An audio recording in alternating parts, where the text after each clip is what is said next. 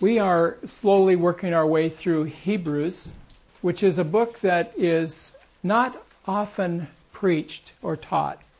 And so we have been learning lots. I've been learning lots in this book.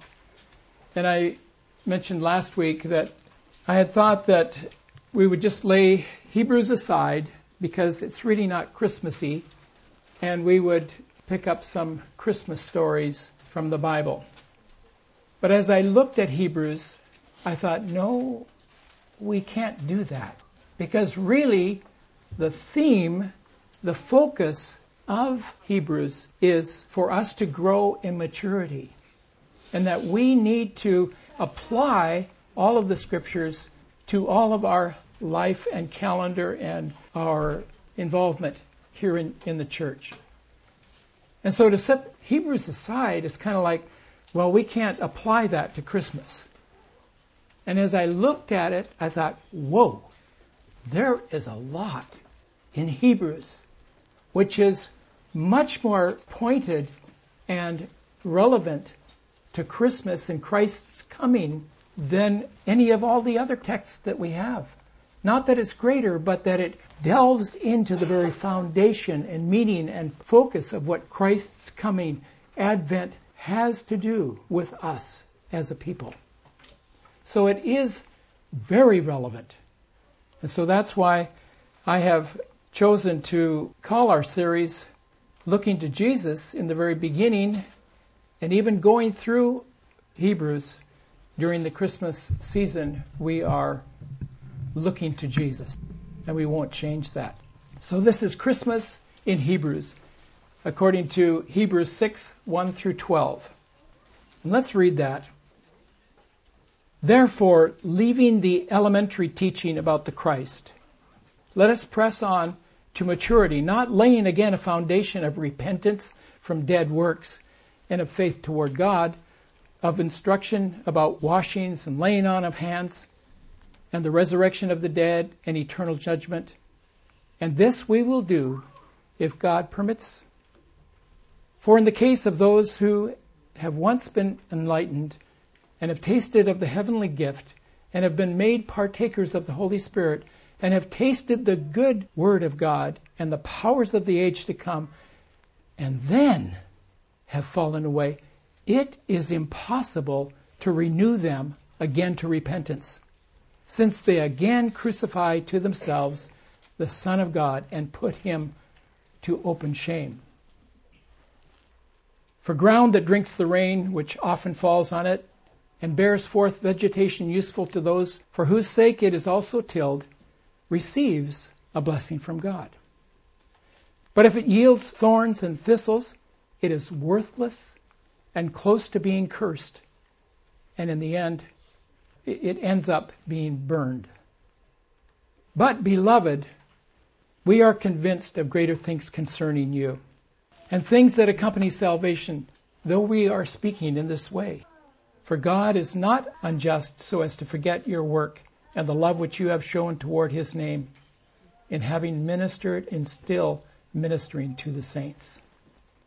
And we desire that each one of you show the same diligence so as to realize the full assurance of hope until the end, so that you will not be sluggish, but imitators of those who through faith and patience inherit the promises. May the Lord bless this word to us and we are going through this in orderly fashion, I trust. Verses 1 to 3, let us press on to maturity. Those who have tasted and fallen away, we're going to talk about those hard verses, very difficult to talk about. And then point 3, we are convinced of better things concerning you. And I trust that we end on a good note of real encouragement with our conclusion. Let's just go through this and understand what this passage is talking about. And I think by the time we get to the end, you'll see how it relates to our life right here, right now, and during this month of December as we think about Christ's coming. Therefore, leaving the elementary teaching about the Christ, let us press on to maturity, not laying again a foundation. You know, I believe that the number one focus of the writer of Hebrews, and we don't know who he is, his number one passion is the maturity of the believers. He is concerned that the church has become very shallow. And as we spoke last week, the Hebrew church was drifting back to some of the old practices in the temple and, in Judaism, which they had left having found Christ. But they reverted back to those old practices which were pointing ahead to Christ. And Christ had come. He had risen and he had ascended. And they had forgotten. And they felt like they were orphans. But Jesus had told them, I will not leave you as orphans. And so he sent the Holy Spirit in a great empowering at Pentecost.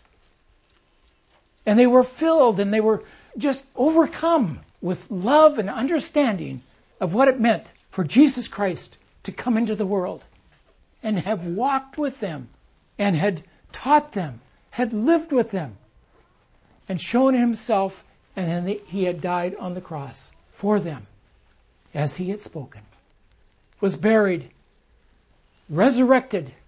They saw him for 40 days. They understood that he was risen. And then he left them. But he said, I will send a comforter. And they waited.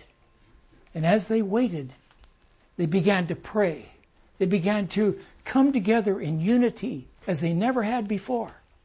And in that unity and being together, the Holy Spirit came with great power and manifestation so that they were marked for the rest of their lives. And then 30 years later, the writer of Hebrews has to write to them, You've lost what you had. And so he writes to them, We need to mature. We can't just go back to these elementary things. And when we look at what the elementary things are, it's incredible that he calls them elementary because some of us aren't even preaching this. For instance, repentance from dead works. What does that mean? I'm not a hellfire preacher. I may get pretty excited, but I'm not hellfire. You guys don't even know what I'm talking about.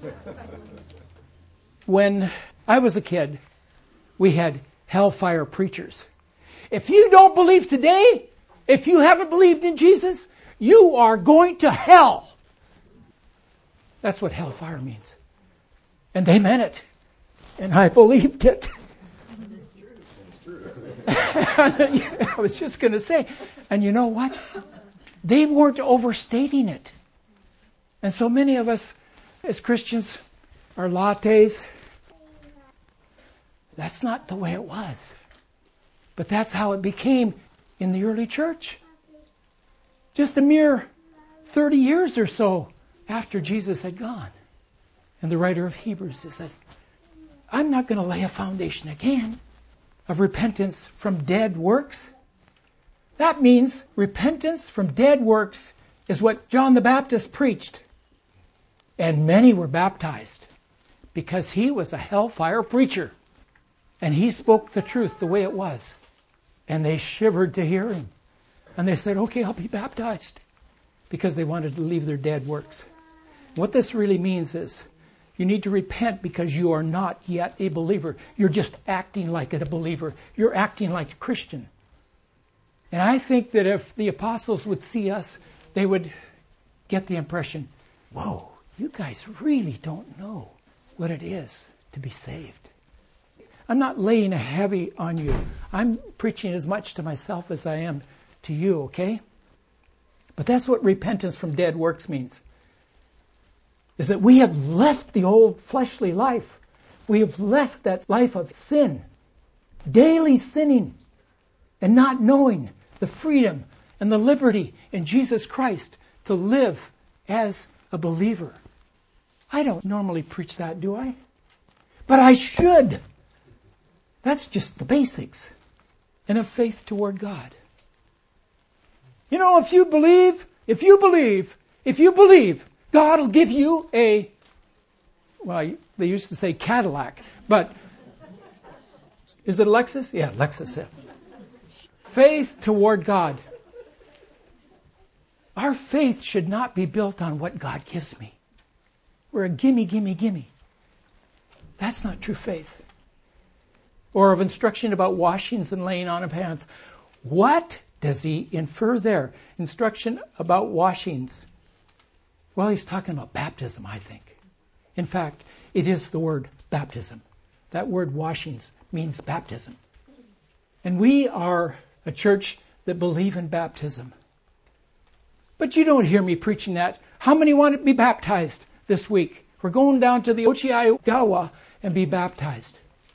It's a joyous time for the church to celebrate new believers.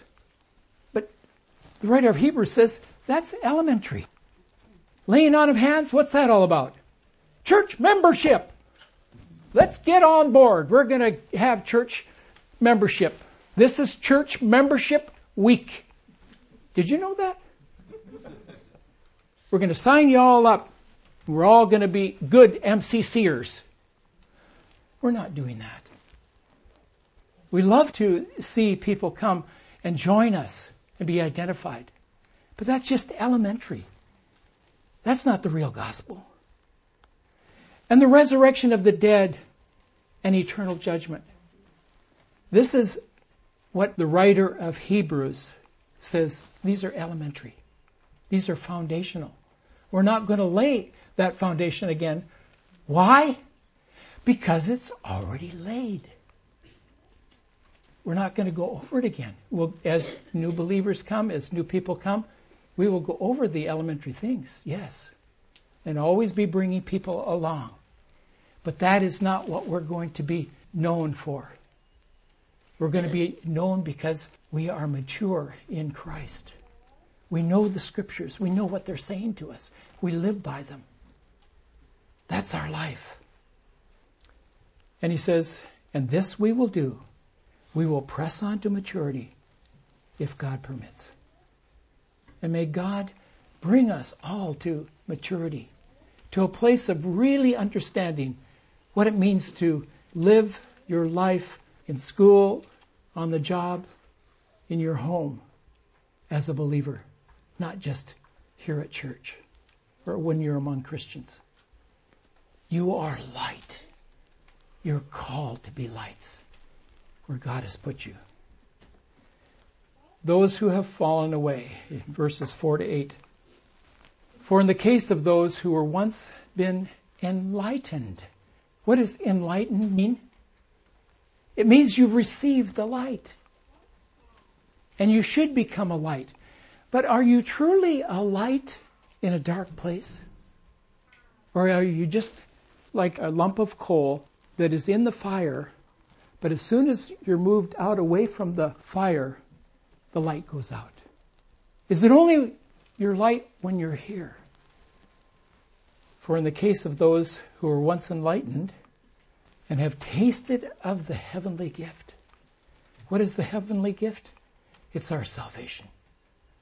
That we have been saved and have been made partakers of the Holy Spirit. That is, the Holy Spirit's been offered to us that we can walk in His strength and His power, His instruction, day by day. And these folks had tasted the good word of God and the powers of the age to come. What's this word, powers? Miracles. Oh man, you ought to go to the MCC. There's miracles happening there.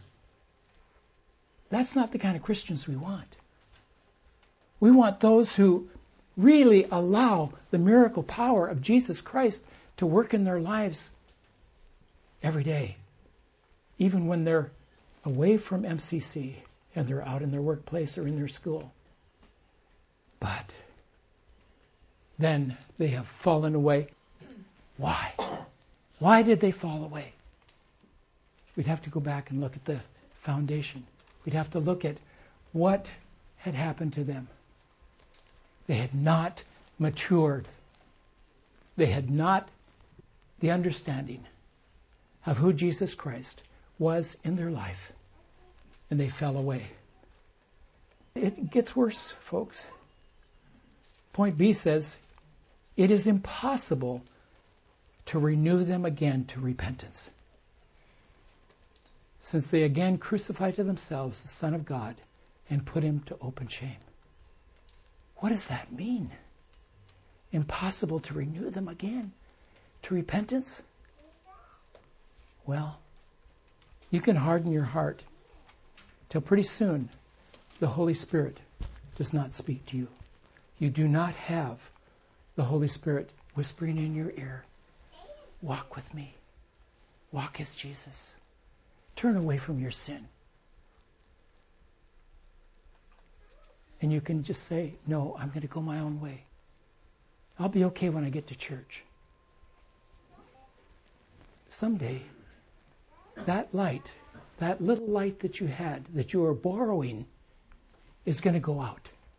Something like the unwise virgins.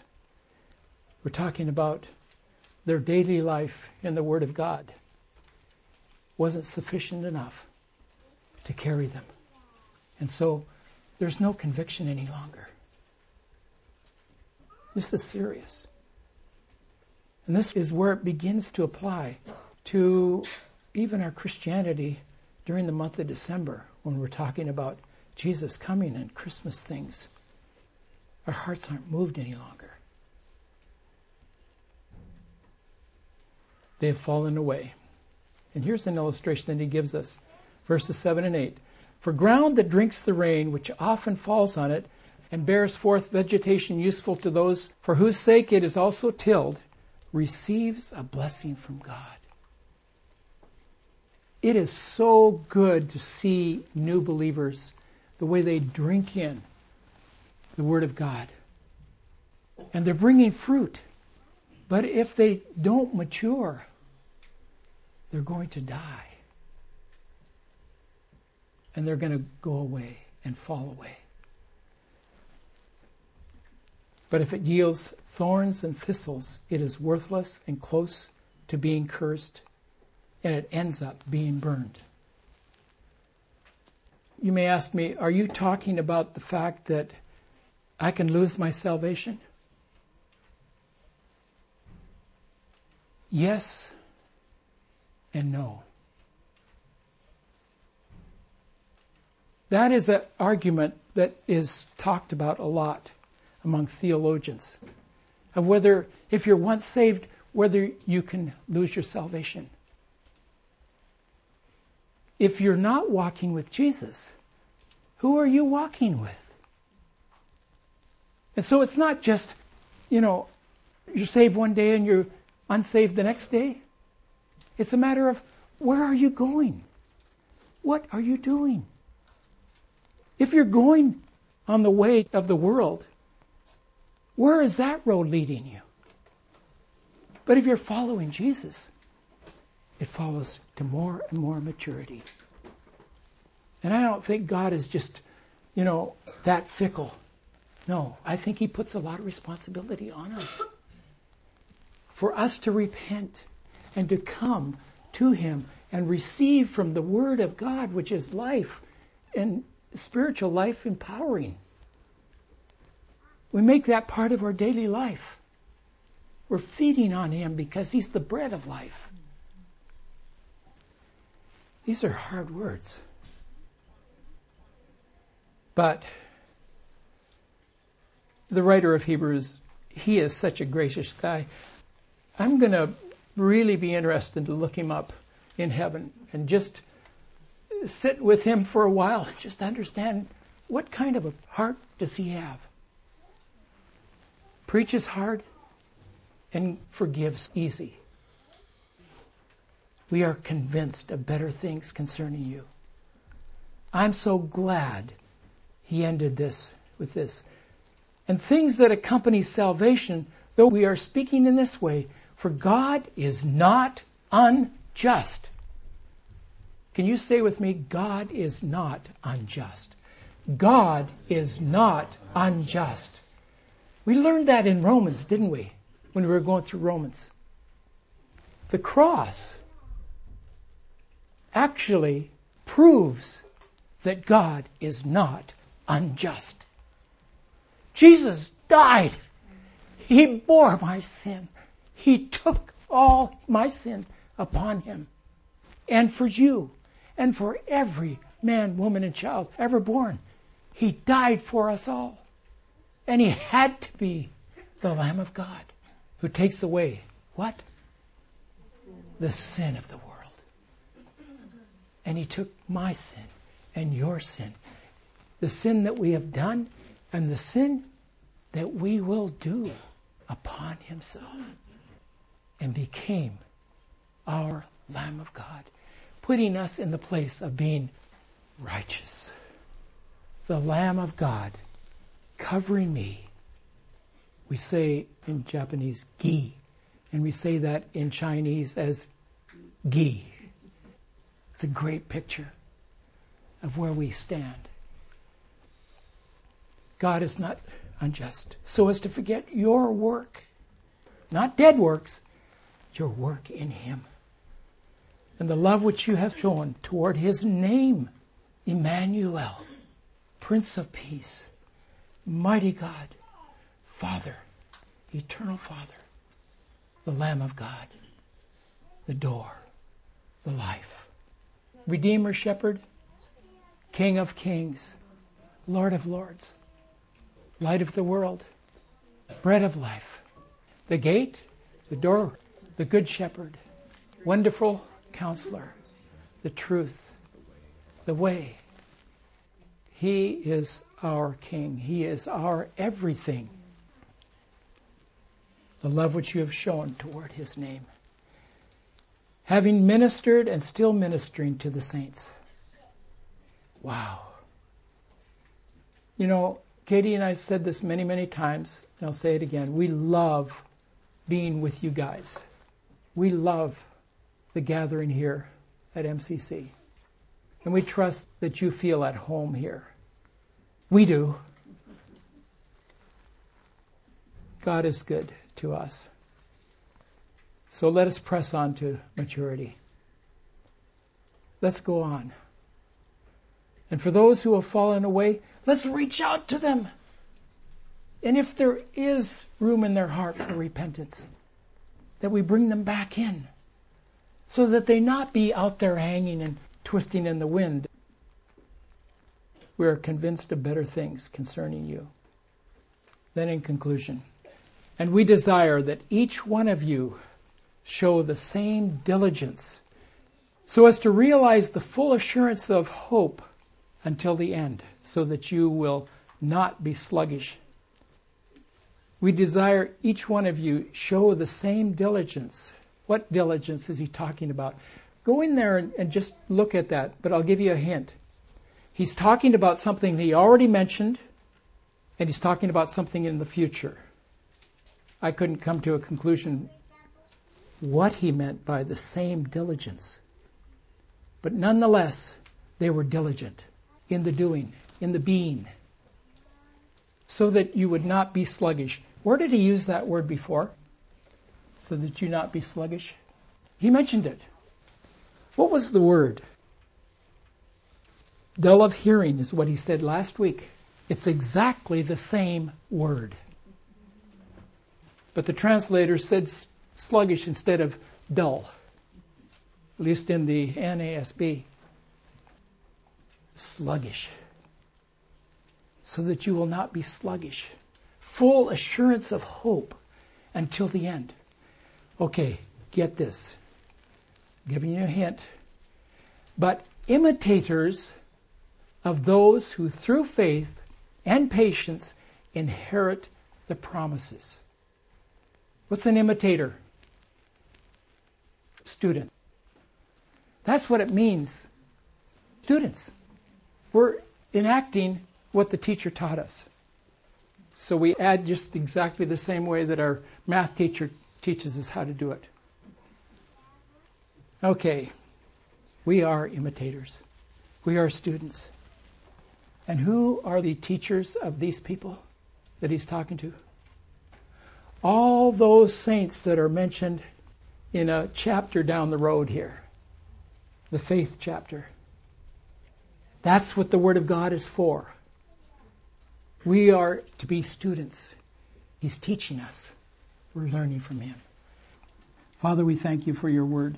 We thank you that you have laid it out so well for us. And Lord, these humble words that I've spoken, may your Holy Spirit send it home to each heart in the way that your Spirit can, can speak to us. Thank you, Lord, for your goodness and your mercy to us. Amen.